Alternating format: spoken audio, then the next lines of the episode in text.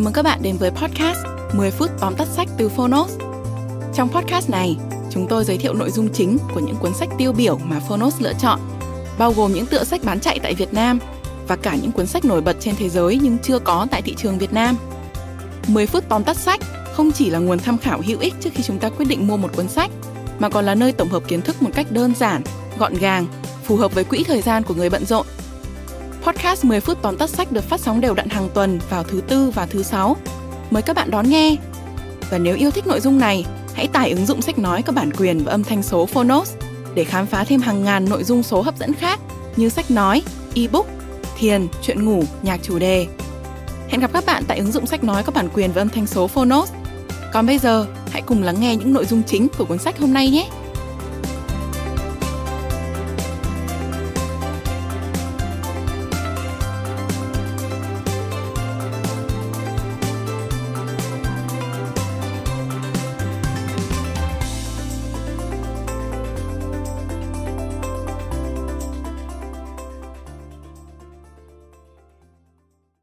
Bạn đang nghe từ Phonos. Tóm tắt sách Tương lai sau đại dịch Covid. Tác giả Jason Sanker.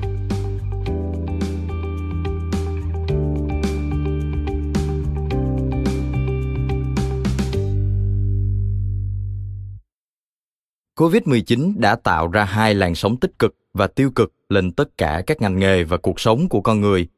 Nhiều thiệt hại đáng kể vẫn đang diễn ra, nhưng những cơ hội vẫn không ngừng sinh sôi, ngay cả trong thời điểm khó khăn nhất. Hãy để covid mười chín đem lại cho con người những bài học, cơ hội mới, bởi chúng ta sẽ có cả một tương lai sau covid mười chín. Bloomberg News đã xếp Jason Sanker là chuyên gia dự báo số một thế giới trong hai mươi lăm hạng mục. Trong đó có những dự báo về giá dầu, đồng euro, bảng Anh, đồng rúp Nga, đồng nhân dân tệ và các vấn đề việc làm ở Mỹ. Mời bạn cùng Phonos điểm qua ba nội dung chính trong sách Tương lai sau đại dịch Covid, những kỳ vọng của một nhà tương lai học về những thay đổi, thách thức và cơ hội sau đại dịch covid mười chín. Nội dung thứ nhất, lĩnh vực nào chịu ảnh hưởng nặng nề nhất? Các ngành du lịch và giải trí đã và đang bị tàn phá nặng nề bởi covid mười chín và nhiều khả năng sẽ còn phải chịu tác động tiêu cực trong một thời gian dài nữa. Chúng ta sẽ còn chứng kiến tình trạng dừng hoạt động của những khu du lịch, giải trí, nghỉ dưỡng, các lễ hội, chương trình hòa nhạc hay các cuộc tụ tập quy mô lớn. Người dân và doanh nghiệp sẽ ít chi tiền cho những thứ chưa quá cần thiết như du lịch và giải trí, ít nhất là trong một đến hai năm tới. Kịch bản này được xem là cực kỳ tồi tệ với ngành du lịch, lữ hành, giải trí, vì rất nhiều người sẽ mất việc làm, kể cả khi người lao động trong các ngành này lấy lại được công việc. Họ vẫn phải chứng kiến biên lợi nhuận giảm đi đáng kể. Văn hóa khởi nghiệp đã bùng nổ trong suốt những năm qua, nhưng khi đối mặt với đại dịch, tương lai của các hoạt động khởi nghiệp cũng đang gặp rủi ro. Nguyên nhân chính có thể nhắc đến là do sự chững lại đối với các khoản đầu tư cho công ty khởi nghiệp. Thực tế là các công ty khởi nghiệp thường nhận nguồn tài trợ tư nhân từ các nhà đầu tư giàu có, được gọi là nhà đầu tư thiên thần Angel Investor. Những người giờ đây cũng chịu sự tác động do sự giảm sút của thị trường vốn và sự gia tăng rủi ro của thị trường tài chính. Tương lai của năng lượng cũng được xem là đáng báo động. Những quy định về giãn cách xã hội, social distancing, trong đại dịch covid mười chín đã làm nhu cầu sử dụng nhiên liệu vận tải các loại bị giảm thiểu đáng kể. Thêm nữa, sản lượng dầu của Mỹ vốn dĩ đang ở mức cao. Trong thời gian tạm ngừng hoạt động như hiện nay, việc tiêu thụ bị ngưng trệ có thể đẩy lượng dầu tồn kho lên mức kỷ lục. Điều này có nghĩa là, ngay cả trong quá trình phục hồi sau đại dịch, nhu cầu nguyên liệu xăng dầu vẫn có thể suy yếu, khiến giá dầu phải chịu sức ép. Nội dung thứ hai, lĩnh vực nào đã và đang vụt sáng? Nhu cầu y tế tăng cao trong đại dịch khiến nhiều người cân nhắc đến việc tham gia vào lĩnh vực chăm sóc sức khỏe. Cục Thống kê Lao động Hoa Kỳ đã công nhận y tế là lĩnh vực có mức độ tăng trưởng đáng kể trong những năm gần đây. Dân số già, tuổi thọ và tài sản quốc gia tăng, dịch bệnh bùng nổ, khiến con người có nhu cầu chăm sóc sức khỏe nhiều hơn. Đây đã, đang và sẽ là một nhu cầu bất biến của con người, bất kể tình trạng kinh tế hay những biến động xã hội. Cục Thống kê Lao động Hoa Kỳ đã đưa ra những con số dự tính về nhu cầu việc làm ngành y tế, chăm sóc sức khỏe trong giai đoạn năm hai nghìn không trăm mười tám đến năm hai nghìn không trăm hai mươi tám. Trong đó, vị trí trợ lý chăm sóc cá nhân cần tám trăm tám mươi mốt nghìn lao động, trong khi vị trí y tá cần ba trăm bảy mươi mốt nghìn năm trăm lao động. Hiện nay, tỷ lệ lực lượng lao động trong lĩnh vực nông nghiệp tại Mỹ chỉ rơi vào khoảng hai phần trăm. Tuy nhiên, tình trạng thiếu lương thực trên diện rộng, đặc biệt là thực phẩm tươi sống như trái cây, rau, trứng, thịt và phô mát, có khả năng sẽ truyền cảm hứng cho nhiều người tham gia vào nghề nông.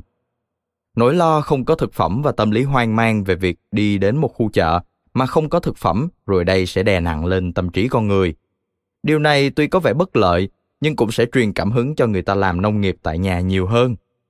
Sự quan tâm của giới đầu tư sẽ chuyển hướng vào các cơ sở sản xuất thực phẩm trong nhà, trung tâm trồng trọt và các cơ sở phân phối sản phẩm nông nghiệp, bao gồm các loại thịt trong phòng thí nghiệm. Xét cho cùng, việc phản ứng với đại dịch covid mười chín đã cho thấy nhu cầu về tự động hóa, trí tuệ nhân tạo, chuỗi cung ứng, thương mại điện tử đã không còn dừng lại như một tiện ích mà trở thành nhu cầu thiết yếu. Hàng hóa của chúng ta đến từ đâu, đến như thế nào là vấn đề mà con người không thể lơ là được nữa. Sự ổn định của nền kinh tế phụ thuộc rất nhiều vào việc hàng hóa và dịch vụ đến được những nơi cần chúng. Nhu cầu này sẽ tạo ra sự trở mình mạnh mẽ trong lĩnh vực chuỗi cung ứng và thương mại điện tử trong những năm hậu Covid sắp tới. Nội dung thứ ba, những xu hướng mới được hình thành từ đại dịch. Đã có rất nhiều xu hướng xuất hiện giúp con người thích nghi với đại dịch. Nổi bật trong số đó là làm việc từ xa. Với người lao động, làm việc từ xa giúp tiết kiệm thời gian, nhiên liệu và các chi phí khác, đồng thời cũng gia tăng tính linh hoạt và mức độ hài lòng. Tuy nhiên, nó đòi hỏi họ phải trang bị những hiểu biết nhất định về công nghệ. Trong khi đó, với người sử dụng lao động, làm việc từ xa có thể giúp cắt giảm những chi phí về nhà xe, không gian văn phòng, trang thiết bị. Xu hướng dịch chuyển lên trực tuyến cũng được xem là tương lai của giáo dục. Thực tế là ngày nay, giáo dục dường như đã trở thành một món hàng kinh doanh với chi phí đắt đỏ. Lạm phát giáo dục đã xảy ra ở rất nhiều quốc gia trên thế giới, trong đó có Mỹ. Ở nước này, chỉ số giá tiêu dùng C P I dành cho giáo dục luôn vượt xa chỉ số giá tiêu dùng cá nhân. Xu hướng này sẽ khiến cho ngày càng có nhiều người không thể chi trả và tiếp cận được giáo dục.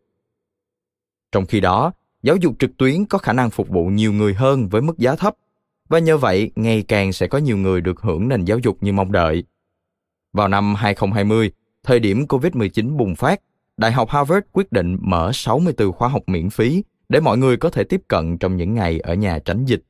Đây thực sự là một cơ hội vàng cho những người đam mê học hỏi, bởi giáo dục luôn là tiền đề quan trọng cho sự thành công của lực lượng lao động nói riêng và của một quốc gia nói chung. Bạn vừa nghe xong tóm tắt sách Tương lai sau đại dịch Covid, những kỳ vọng của một nhà tương lai học về những thay đổi, thách thức và cơ hội sau đại dịch covid mười chín. Tác động tiêu cực do đại dịch gây ra là rất lớn, có thể vượt quá mức thảm họa, bao gồm những tổn thất về nhân mạng, thiệt hại đến kinh tế và đời sống. Tuy nhiên, cuộc khủng hoảng này vẫn có thể phát sinh một số tiềm năng tăng trưởng tích cực dài hạn. Mong rằng quyển sách sẽ như tấm bản đồ, giúp bạn đọc có những hình dung rõ nét hơn về một tương lai hậu Covid, từ đó biết cách nắm bắt và tạo ra thêm nhiều cơ hội mới.